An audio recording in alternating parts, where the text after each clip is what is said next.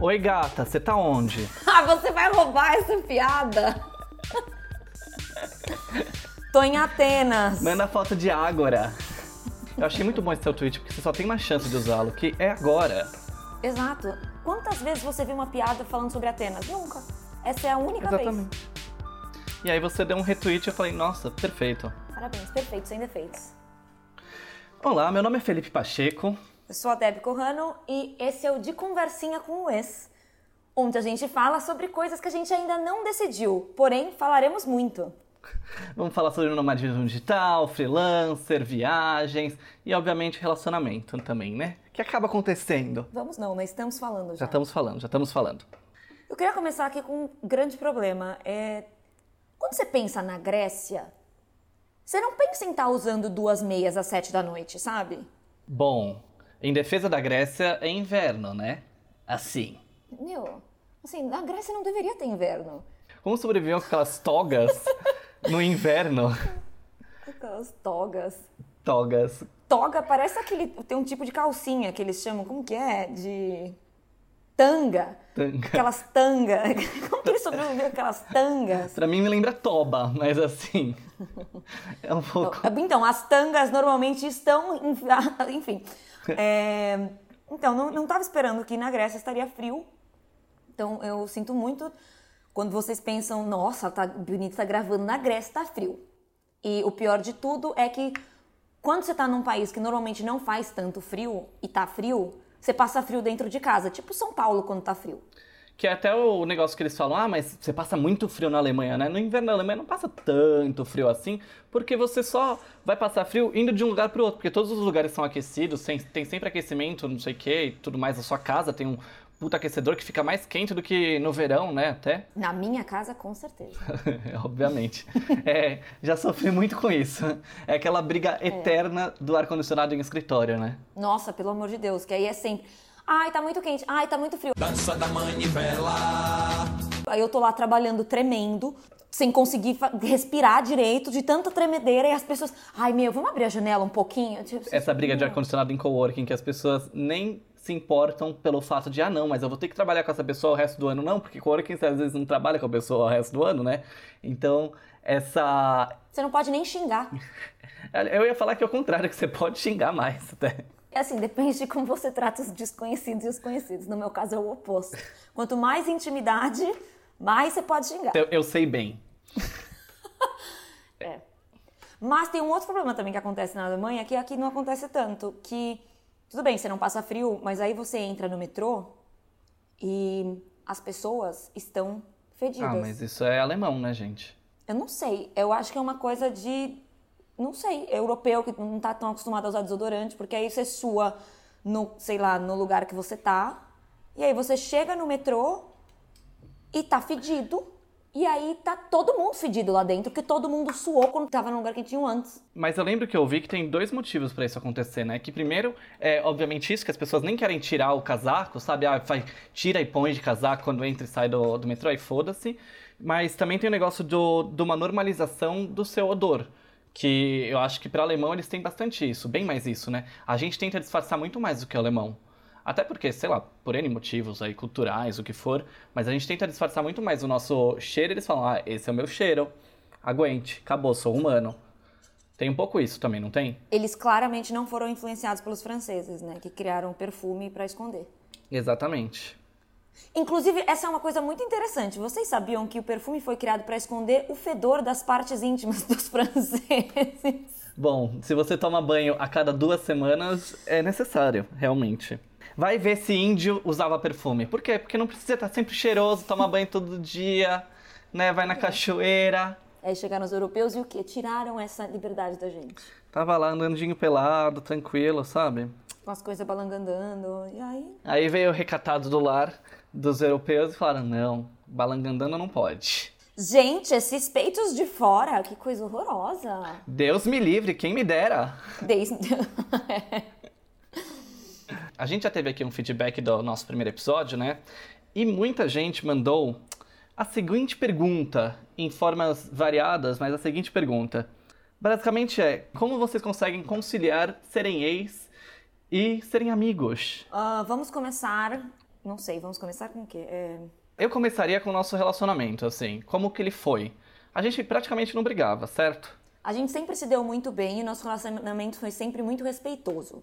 E muito honesto. Acho que isso é uma parte bem honesto. importante. Quando a gente terminou também, foi o processo que aconteceu também foi dessa forma, então eu acredito que claro que todo término, todo mundo termina machucado. Sim, obviamente. Mas se você termina de uma forma honesta, ninguém machucou o outro de propósito, é, ninguém fez mal para outra pessoa durante ou depois do relacionamento, o Fê é parte da minha família, sempre foi, sempre vai ser. Minha família, minha mãe adora ele, minha sobrinha adora ele também, foi lá visitar ela e vai ser para sempre parte da minha família. Eu acho que é se você gosta de alguém de uma certa forma e ela te respeita e você respeita a pessoa de volta, não tem por que chutar ela para fora, assim. Né? Exato, né? a gente dividiu tanta coisa importante, né, na nossa vida, e como é, a gente nunca foi desrespeitoso, isso, isso que é importante, que nem você falou.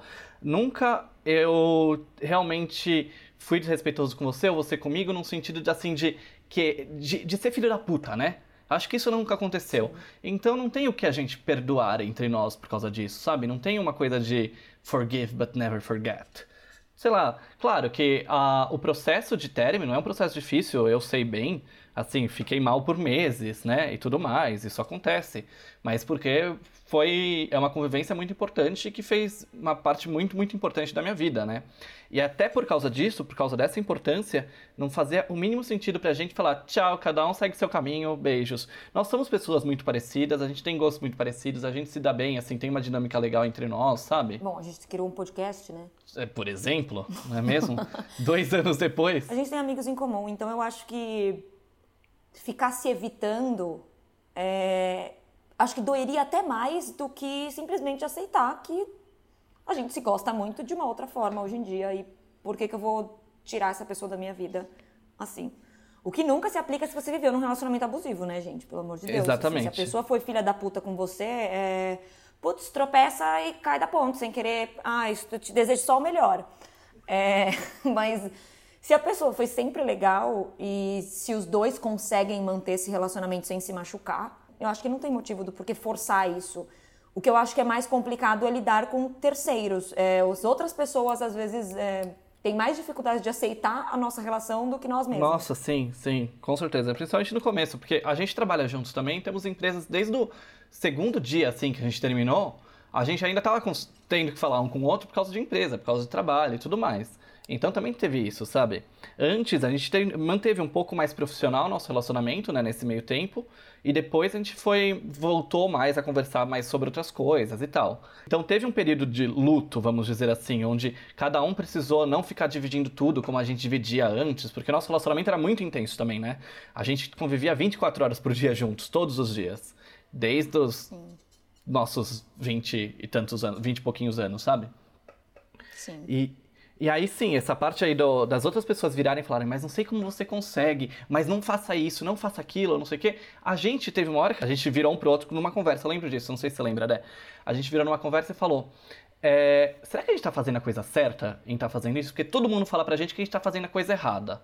Uhum. E a nossa conclusão foi: a gente sempre fez as coisas do nosso jeito. A gente foi morar fora é, do jeito que a gente quis, começou a ser nômade como a gente quis, mesmo com as outras pessoas falando pra gente não fazer isso. Então por que, que a gente vai fazer o nosso término de acordo com as regrinhas padrões, sabe? De como deveria ser, de não falar mais, de ficar falando mal do ex pelas costas sendo que não combina com a gente, não é o que a gente queria, né? Exatamente. Aí a questão dos outros aceitarem, né?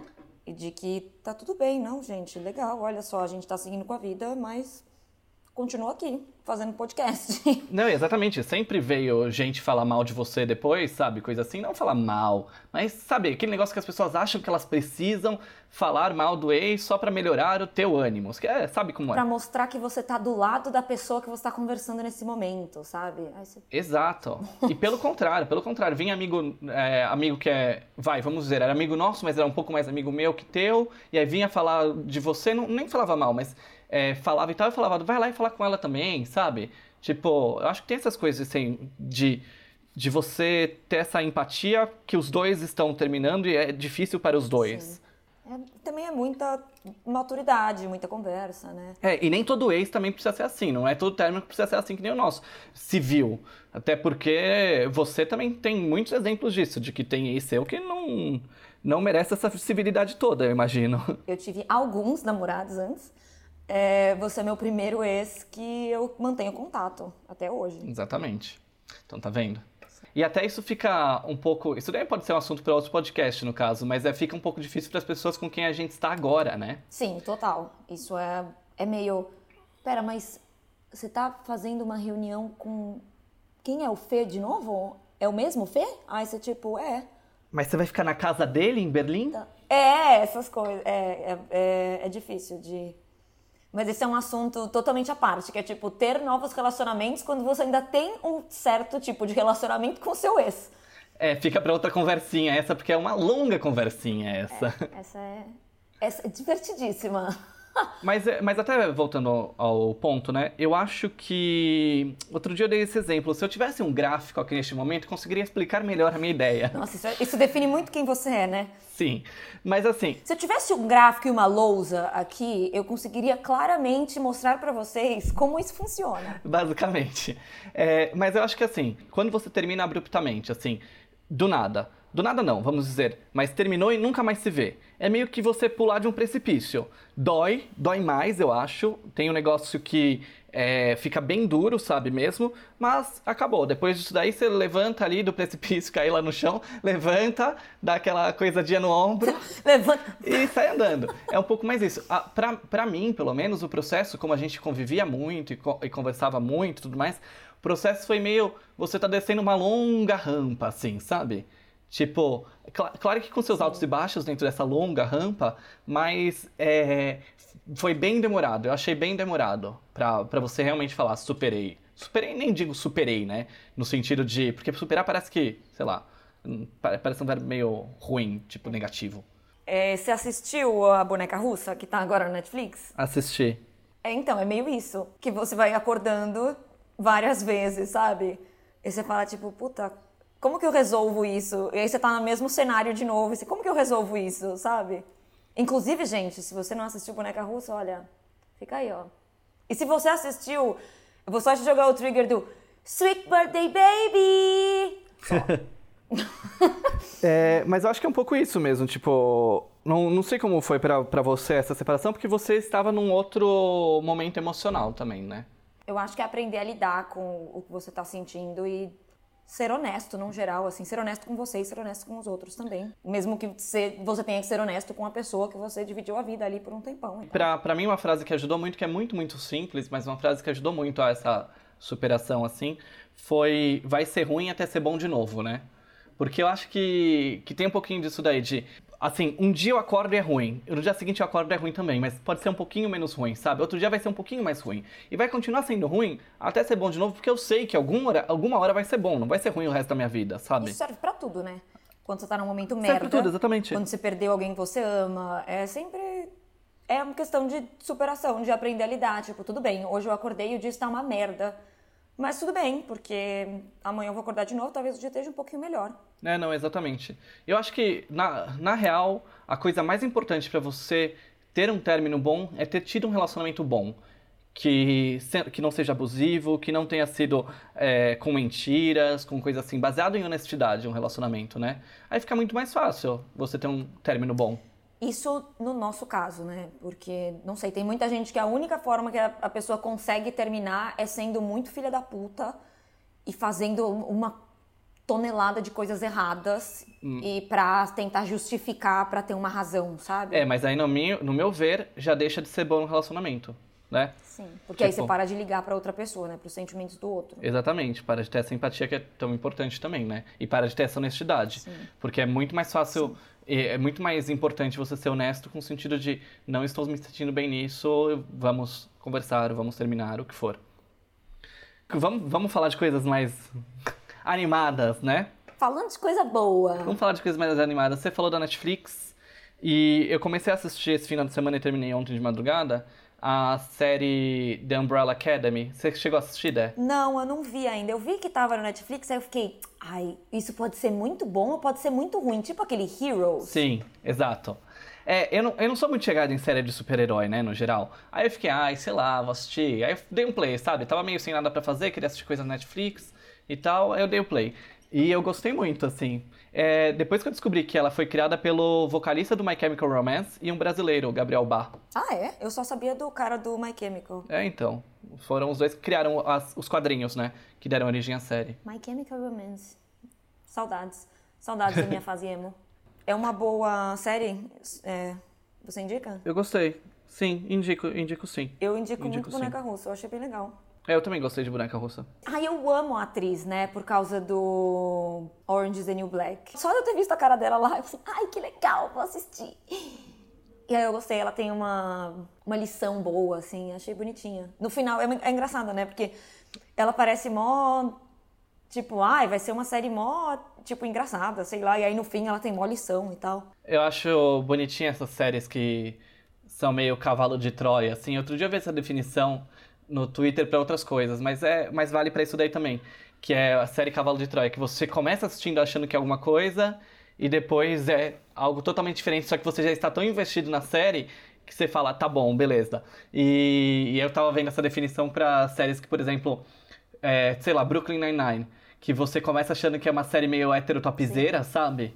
E aí depois é uma série super com discussões impo- relevantes, importantes, de tipo, como ser um bom humano. Sim, mó inclusiva ainda, né? É, exatamente, super inclusiva e coisa assim. Então são séries que são meio esse cavalo de Troia. Eu acho muito importante isso. É o Crazy Ex-Girlfriend. Exatamente, Crazy Ex-Girlfriend. Que começa tipo, nossa, que tosqueira, com as musiquinhas e não sei o que, hahaha. Nossa, depois você passa uns- umas temporadas e fala, meu Deus do céu, que pesado. Eu acho isso engraçado de Crazy Ex-Girlfriend, como você vai pra, pra, pro darkness dela junto com ela, assim, né? É. Essa é uma- acho que é uma das minhas séries favoritas ainda. Ainda. Desde quando a gente namorava já era uma das suas séries favori- favoritas. Porém, vai terminar, né? Então, É, essa é a última temporada. estamos muito chateados. É, nossa, sabe uma coisa que aconteceu comigo? Hoje, inclusive, eu tô pegando um monte de frila de fora, né? Débora alcançou o sonho do Freela internacional, pagos em dólares australianos. Exato, inclusive era um cliente da Austrália. Inclusive tive que ter a ligação com ele às 8 da manhã, porque lá já era fim do dia. ah, por isso que você tem acordado tão cedo. Não, não é. Eu sempre acordei às 8, cara de pau. Não, você tem acordado às sete e meia, que eu, vejo, eu, eu estou acordado ainda e eu vejo você dando like nos tweets. Stalker. Aparece aqui as mensagens de você fazendo alguma coisa no seu computador. Não, um amigo me contou apenas. Aí eu tive uma, uma, uma ligação aí com um cara que talvez vai virar um cliente e tal. Aí eu falei meu preço pra ele, aí ele mandou um holy shit. Tipo, puta que pariu, né? É, Aí eu desliguei e tal. Aí ele assim, ah, não, não sei o que tal. A gente deu uma negociada, não sei o que, né? Falou pra mandar um e-mail com proposta. Aí eu desliguei. Aí vem, né? Cai a nuvem cinza na sua cabeça. Ai, mas será que eu valho mesmo tudo isso que eu estou cobrando? Aí você fica, ai, mas será, será mesmo que. Pelo, pelo, ai, não sei, né? Pelo jeito que ele me disse, talvez. Spoiler alert, você vale, né? Não, e aí você fica com esse, essa nuvem negra na sua cabeça de tipo. Puta, mas. Será mesmo assim que eu tô. Será que eu deveria cobrar? Aí você começa, será que eu deveria cobrar menos porque aí eu conseguiria mais clientes? Quanto será que eu posso diminuir de preço pra ele querer trabalhar comigo? Como se o fato dele querer trabalhar comigo fosse o meu privilégio, não o privilégio dele trabalhar comigo. Né? exatamente, exatamente.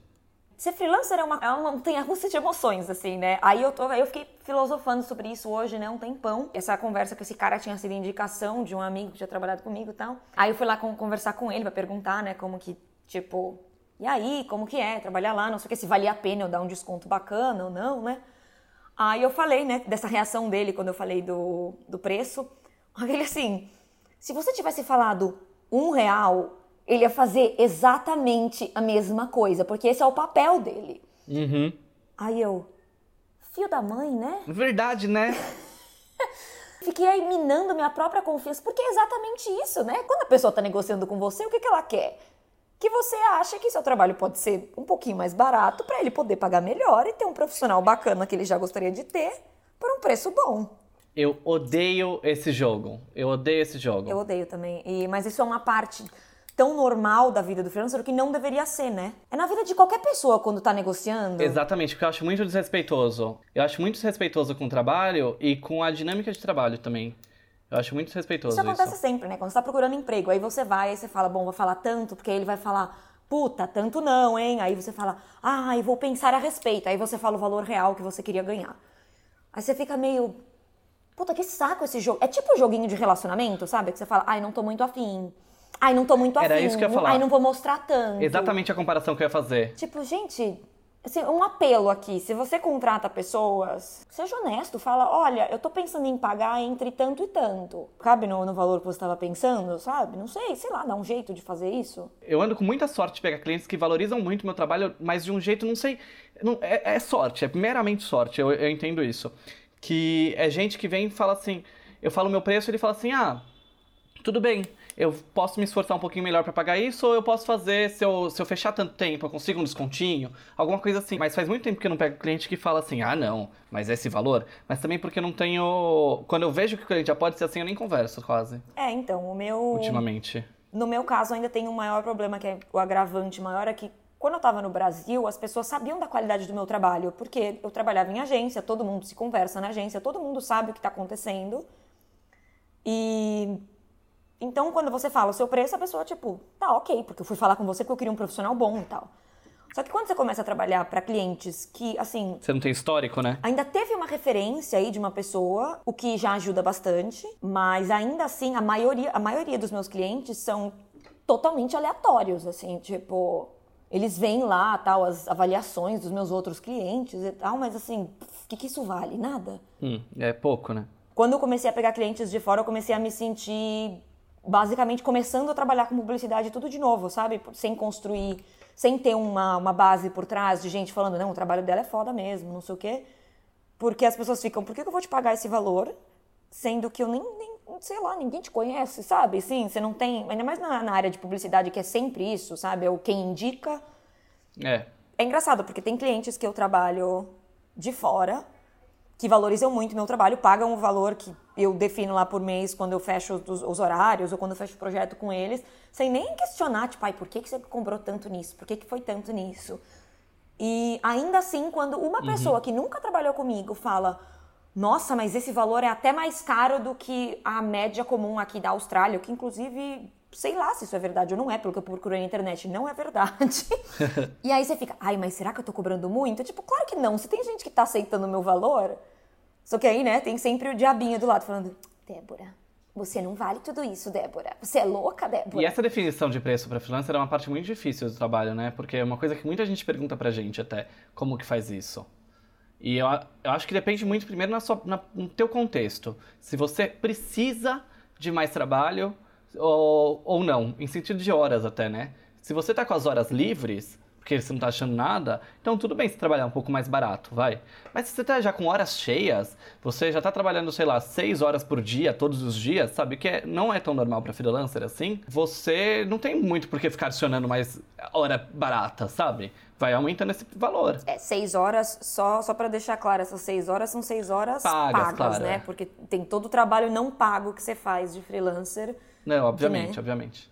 Nunca está incluso nesse valor. Obviamente, que pensa que é um empreendedor, o freelancer, né? Exato. Tem muito mais coisas que não são pagas. Sim, aí tem toda essa questão de quando você já está cheio de horas, você continua mandando propostas, mas aí com um valor que, tipo, só se for assim, senão eu não vou trabalhar para você para ganhar menos do que eu quero ganhar, sabe? Porque eu já tô completa de horas aqui, sabe? Exatamente, exatamente. Que é a confiança que, as, que os, as pessoas conseguem ver quando você tá se vendendo, que você fala, puta, se não for assim, é uma pena, não posso, não posso fazer por menos. Porque você realmente já está totalmente completa ali nos seus horários e ok. Aham. Uhum.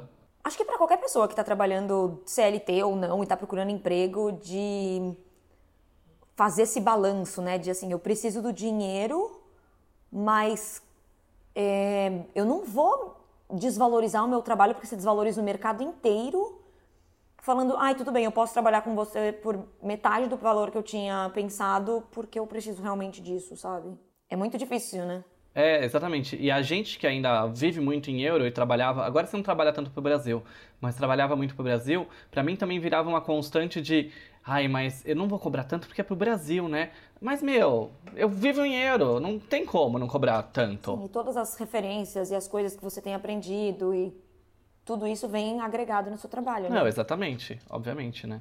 Sim. E o meu trabalho, tra... a gente tem 11 anos de experiência de mercado. Ai, a gente é muito velho. Nós dois começamos a trabalhar com 17 anos, né? Aí dá nisso. Isso é uma coisa muito engraçada da Europa, né? Porque não todas as pessoas, claro, mas tem muita gente aqui que só começa a trabalhar depois que termina a faculdade, né? E começa a trabalhar como estagiário depois que termina.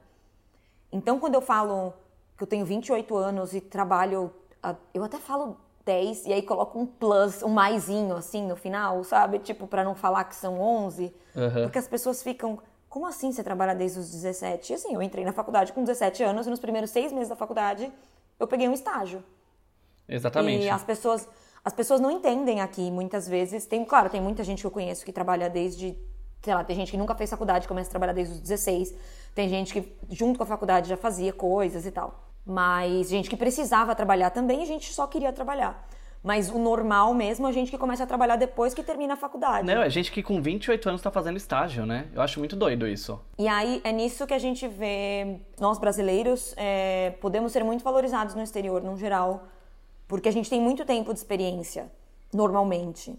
Especialmente se você é um profissional bom, né? E nem existe uma avaliação do que é melhor e o que é pior, porque eu entendo que você é, investir na área acadêmica também por anos antes de entrar em mercado também tem suas vantagens. Mas para mim, eu não é uma coisa que, que me agrada desde o começo, porque eu sempre quis trabalhar desde o começo. O que também trouxe coisas boas para minha vida, porque eu nunca precisei procurar emprego, porque sempre foi por indicação, indicação, indicação, como eu sempre trabalhei assim, né? Mas também trouxe coisas ruins da vida, que, por exemplo, eu não tive vida social na minha faculdade, praticamente.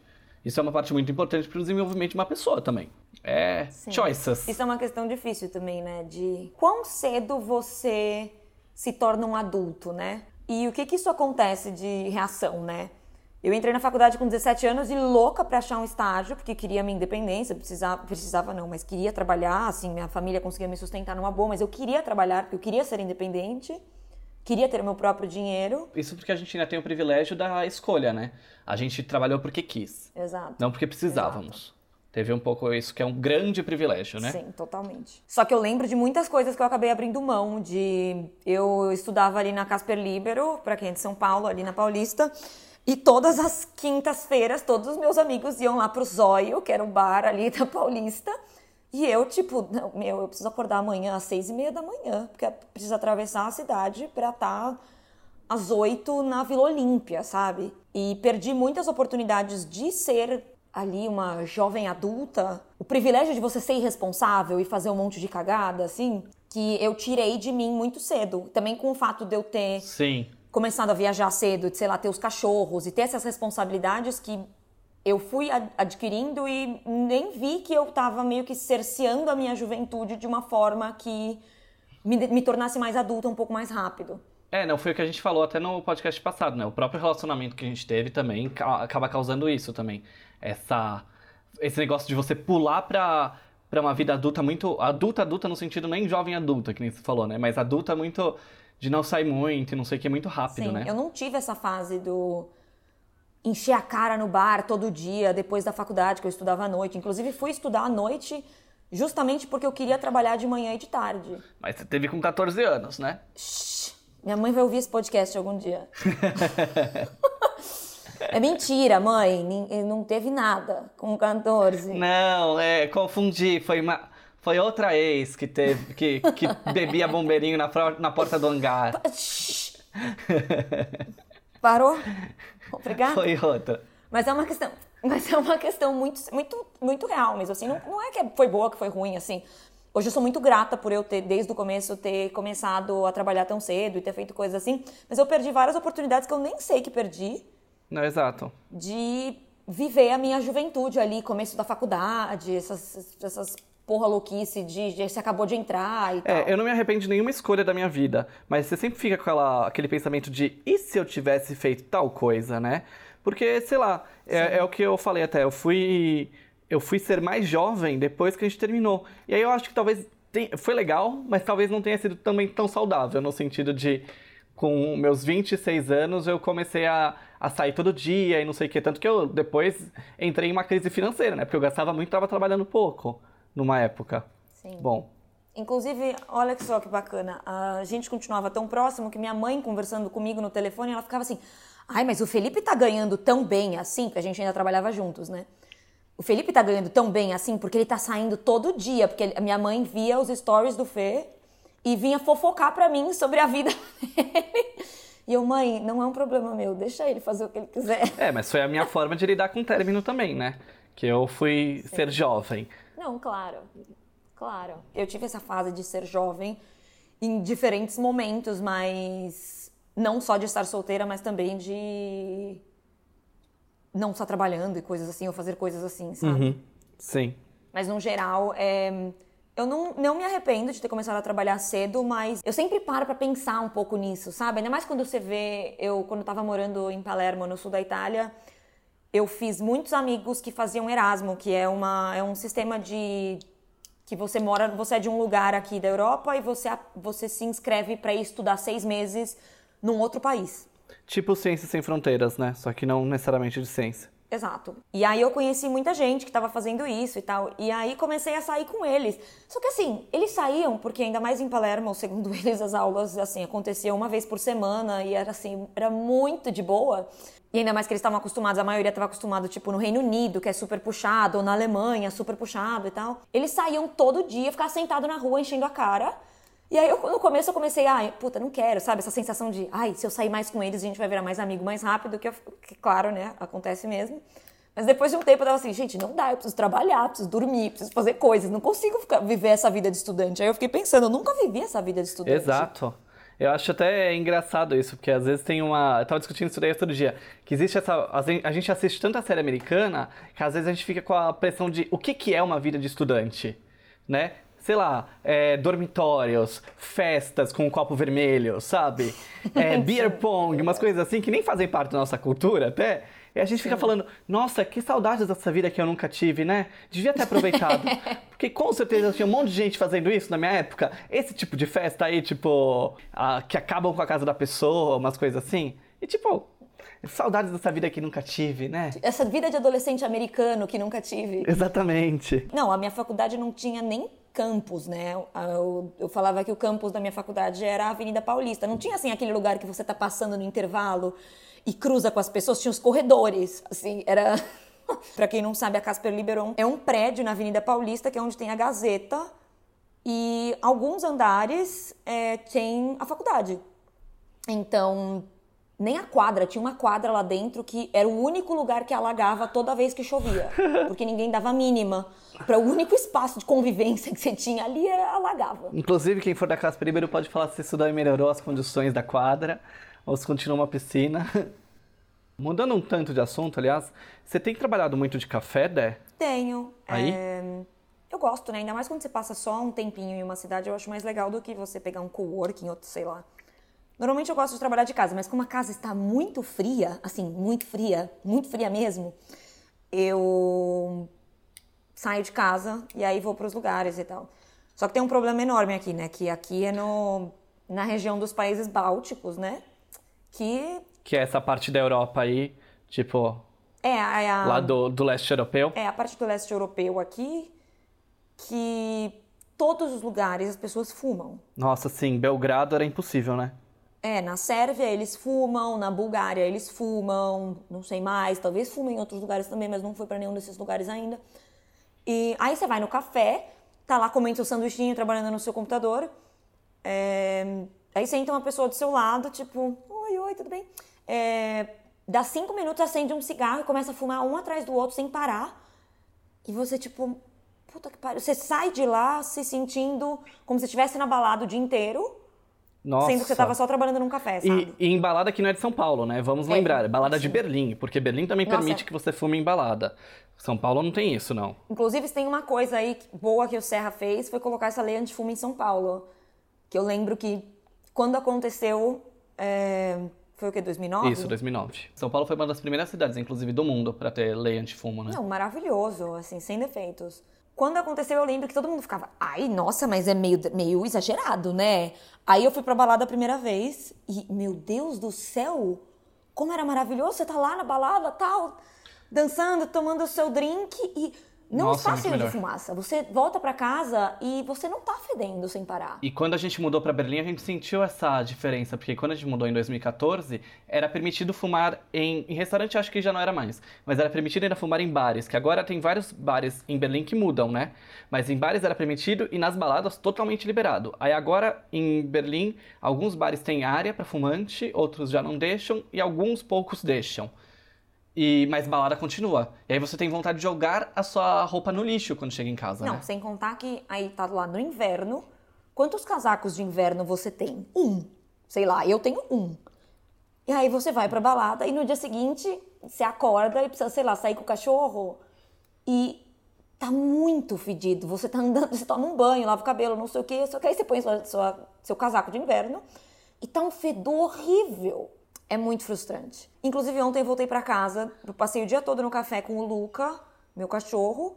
Voltei pra casa, ele tava cheirando a cigarro. Eu fiquei muito chateada, tipo, meu Deus, eu estou matando o seu pulmão. Tadinho! Muita dó. Sério, o pelinho. Ah, sério, gente. Ai, tadinho. Mas, e você tem usado o truque que a gente fazia de deixar um sprayzinho de água perto da porta? Porque aí você joga na roupa assim que chega e pendura? A gente sempre fazia isso, lembra? Fazia, mas agora. Assim, não tem um sprayzinho, né? É, não tem sprayzinho. É, não tenho. Não tô, não tô viajando com um, um sprayzinho agora. Mas é muito frustrante. Nossa, mas inclusive, falando, falando sobre cheiros, aconteceu uma coisa muito exótica comigo outro dia aqui. Eu tô nesse bairro anarquista aqui de Atenas, na Grécia, né? Que nem você falou no último podcast, pra quem não ouviu. E aí eu tava voltando num restaurante, passei ali entre, sei lá, tinha uma caçamba de lixo e uma parede assim, comecei a espirrar. Falei, nossa, devia ter alguma coisa ali, né? Aí meu nariz começou a coçar, meu olho começou a coçar. Aí eu, mano, o que aconteceu? Será que era, sei lá, tinha alguém tinha jogado spray de pimenta ali? Não sei, né? Tinha um monte de gente na praça, assim, a Praça dos Bem Loucos ali que tem aqui, que eu já tinha falado no outro podcast. Aí eu comecei a olhar, tinha umas pessoas, tipo, com o, o rosto meio coberto, assim, na, na- tipo, escondendo na blusa, assim. E eu, mano, que porra é essa, né? Aí começou, meu olho começou a arder, e aí eu engolindo, assim, eu, eu, eu comecei a baixar o rosto, assim. E eu engolindo, tipo, saliva, meio que sem respirar muito. E graças a Deus eu tava sem os cachorros, eu, eu tava, comecei a ficar meio desesperada. E aí começou a coçar e a doer e a arder tudo. Pra gente que assiste muita série, tipo Blacklist, você já fala, é ataque de, de alguma coisa, é ataque de arma química. É, lá. Não, então, e aí eu tô andando na rua, e aí passa uma mina, eu tô, tipo, na rua da minha casa já, passa uma mina com o rosto coberto. E nisso já tá, tipo, eu já consigo ver que tá um pouco mais de caos, assim, tem mais um monte de gente já com o rosto escondido e tal, andando super rápido, gente correndo e tal. E eu, tipo, mano, que porra é essa? Eu só queria voltar pra casa porque eu queria saber se, eu, sei lá, o ar-condicionado, o que é o aquecedor também tava ligado. E eu não, se, se o cheiro tivesse subido, eu não queria que tivesse chegado nos meus cachorros, né? Única, única preocupação de mãe de bicho. É isso que eu ia falar. Aí eu voltando pra casa, e aí uma, um, passa um. Tem um grupo de gente descendo, eu tô descendo também. Passa uma menina meio correndinho assim. E aí um cara vira pra ela e pergunta assim em inglês: São químicos? E aí ela assim. Acho que não sei, acho que o cara também falava um inglês muito bem pra falar químicos, né? Tipo. Aí ela, ela assim. São, são, sai aqui, sai agora, sai agora, vai pra cima porque aqui pra baixo tá muito, muito cheio. E era do lado da minha casa. Nossa. E aí, tipo, aí todo mundo virou e saiu correndo, tipo, na mesma direção que a menina, porque, sei lá, ninguém sabia nada do que tava acontecendo, aparentemente eram turistas também. Aí eu fui, dei a volta no quarteirão, nisso meu olho doendo pra cacete, minha garganta doendo, eu, sem, eu tipo, me escondi dentro da jaqueta, assim, desesperada. Aí fui pelo outro lado do quarteirão, meio que tava uma parte um pouco mais sussa, respirei fundo e fui até em casa quase sem respirar. Aí cheguei em casa, tipo, lavei o rosto, tal, lavei a mão, tipo, coloquei o casaco pra fora, tava, tava de boa em casa, desliguei o ar-condicionado também, que tava chupando o ar de fora.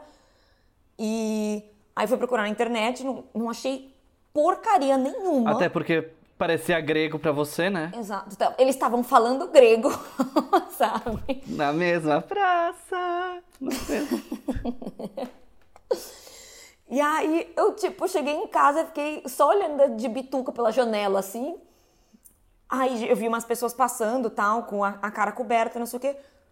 Moral da história, não descobriu o que aconteceu. Talvez tenha sofrido um ataque químico e em alguns meses serei uma das pessoas desse, dessa série nova que você falou aí. não sei, mas eu achei. Eu acho que foi. Parecia bomba de. Gás sei lá, gás lacrimogênio, não sei que porra que era aquilo. Não sei, nunca, nunca experienciei uma bomba de gás lacrimogênio. Estava de boa, voltando para casa, quando fui afetada por uma bomba de gás lacrimogêneo. Parece a época de 2013 aqui no Brasil, né? Exato, é tipo. Eu tava, fiz, fiz umas comprinhas, tava levando um vinagre na minha, na minha mochila. E quando eu percebi, fui preso por sete anos. Nossa, mas eu fiquei muito desesperada na hora. Eu fiquei. Aí depois cheguei em casa, tava tudo bem, né? Aí eu fiquei nossa, me sentindo muito aventureira, sabe? Tipo, nossa, meu, estou vivendo num bairro muito anarquista. Sei lá que porra que aconteceu, sabe? É tipo o que eu falei também no último podcast, quando a gente tava ali. É, exato, tipo, meu, muito aventureira. Bom, acho que vamos fechar, para também não ficar alongando muito esse podcast. É, pra quem ainda não entendeu, né, assim, nossa dinâmica, mas o podcast vai ser, vamos, vamos dizer, no. Está sendo. Está sendo. está sendo é, semanalmente, se o Felipe Bodybuilder deixar, que a gente grave toda semana. The Bodybuilder. Não, é todo dia eu falo, ou vamos gra- A gente tá com 5 horas de diferença. Todo dia eu falo, ou vamos gravar amanhã. Aí, ai, não posso, tenho personal de manhãzinha. Mas aí comecei a fazer personal agora. Aí eu tô fazendo quatro vezes por semana, Então, ué. bodybuilder. Dá pra dar uma animada. É uma coisa muito engraçada, inclusive, que eu nunca. Eu resolvi fazer personal pra aprender a fazer exercício, né? Tipo, porque eu cheguei à conclusão de que, assim, vo- voltando. Eu pago academia em Berlim, tipo uma Smart Fit assim da vida, faz dois anos. Nunca mudou nada no corpo.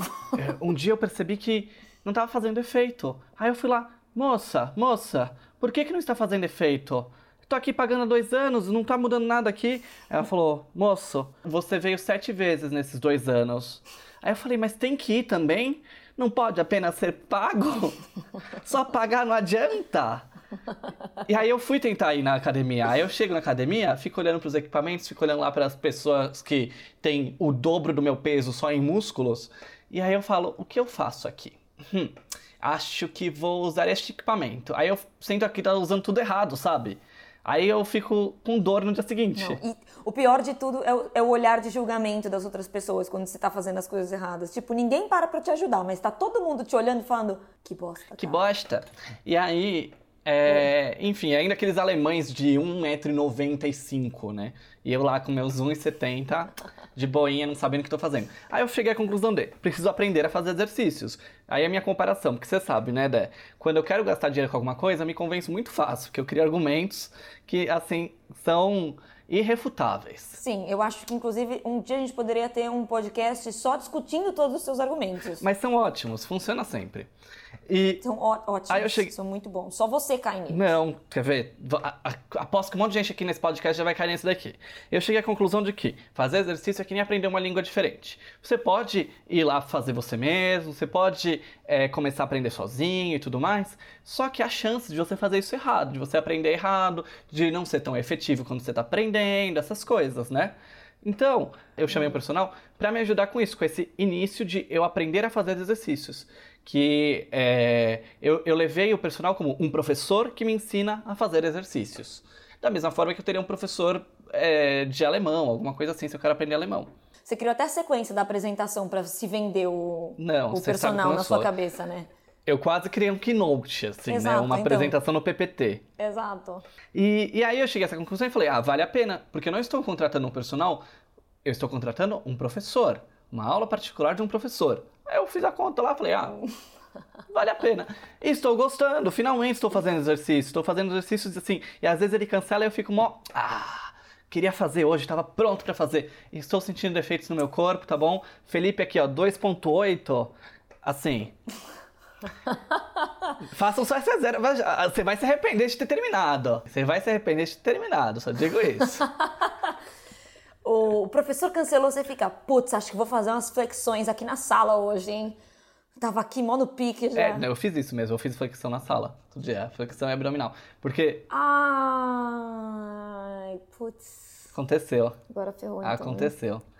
Aconteceu. Você quebrou essa barreira da flexão na sala. É, então, e aí eu criei, mas criou o planinho e tudo mais, ó. Eu nem tenho dor no dia seguinte, mas tá certinho. Tá vendo? Tá valendo, tá valendo. É isso que importa, né? Tá top. É assim, é assim que fala quando você tá indo na academia, Tem né? que adequar o linguajar. Tá top. Topzera. Tá topzera já, então, hein? Então, mas voltando ao tema original que eu tava dizendo, é uma vez por semana, se o personal do Fê deixar. continue mandando sugestões pra gente do que, que vocês querem ouvir por aqui. Pode mandar no nosso Instagram, que é arroba fepacheco. E o meu é arroba Debbie Corrano. Putz, é difícil, mas é difícil de falar o meu, né? O meu é arroba Debbie Corrano com dois Bs e E. E Corrano... Se... É, faz o seguinte, vai lá, me segue que é Fê Pacheco, fácil, aí Não, vai logo aparecer. não, Você pode seguir não a Debbie seguir, Corrano. Não precisa seguir a cota macho do podcast. Segue só eu. A cota macho de um Assim, podcast. Eu tenho cachorros, sabe? Eu posto fotos de cachorros, de deuses gregos. Não, não tem deuses gregos. Além de você, né? Tem deusas gregas apenas. Ah! Mas também pode ser nosso Twitter, que é a mesma coisa, Fê Pacheco e Debbie Corrano. Sim. Preferencialmente deve com aquelas, né? Mas pra que essa briga, moça? Que isso? Não, tô brincando, não tem problema. Tá brava? Dá um sorrisinho, moça. Essa carinha de brava. nenhum. É, é, pra, é pra assumir a cota macho do podcast, né? Adoro mulher que, com essa carinha de brava. Tá, não gostei mais, vamos embora. Não, vamos acabar com isso daqui antes que. Perca a mão, né? A gente perca a mão aqui. Exatamente. Gente, se vocês estão gostando do podcast, manda pro seu ex. Queria deixar isso aqui aqui. Só queria mandar este link pra você. Exato. tá bom? Então tá bom. Até a semana que vem. Até a semana que vem. Deixar. Tchau. Belê. Falou. Tchau, gente.